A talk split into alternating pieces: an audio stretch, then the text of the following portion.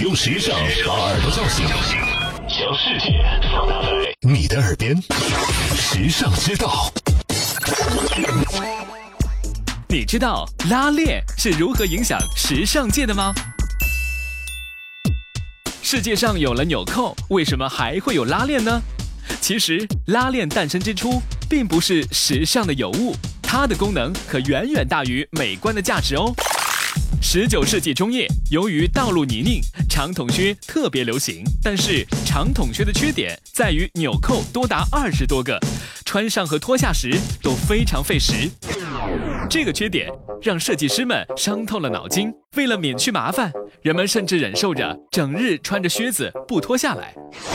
一九一三年，美国工程师吉迪恩·森贝克发明了现代意义上的拉链，终于解决了这个难题。随后，拉链就被使用在贴身的腰包、海军的夹克和行李袋上，跟时尚可是一点关系都没有。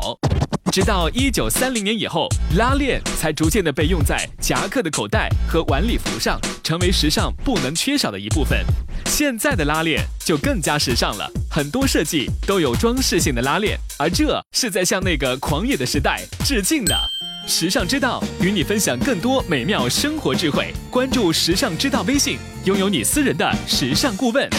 你认字，你读书，你用手机，你玩微信，你看微博，你知道这世界上好多事儿，但有些事儿，哼，只有时尚知道。时尚知道携手明星名人名主播，只为你说别人不知道的事儿。拿出手机搜索“时尚知道”微信公众号，拥有新鲜陪伴的时尚知道，每天都有收获，有惊喜。别忘了，考拉 FM、蜻蜓 FM、喜马拉雅和凤凰 FM 四大移动客户端也能收听时尚知道。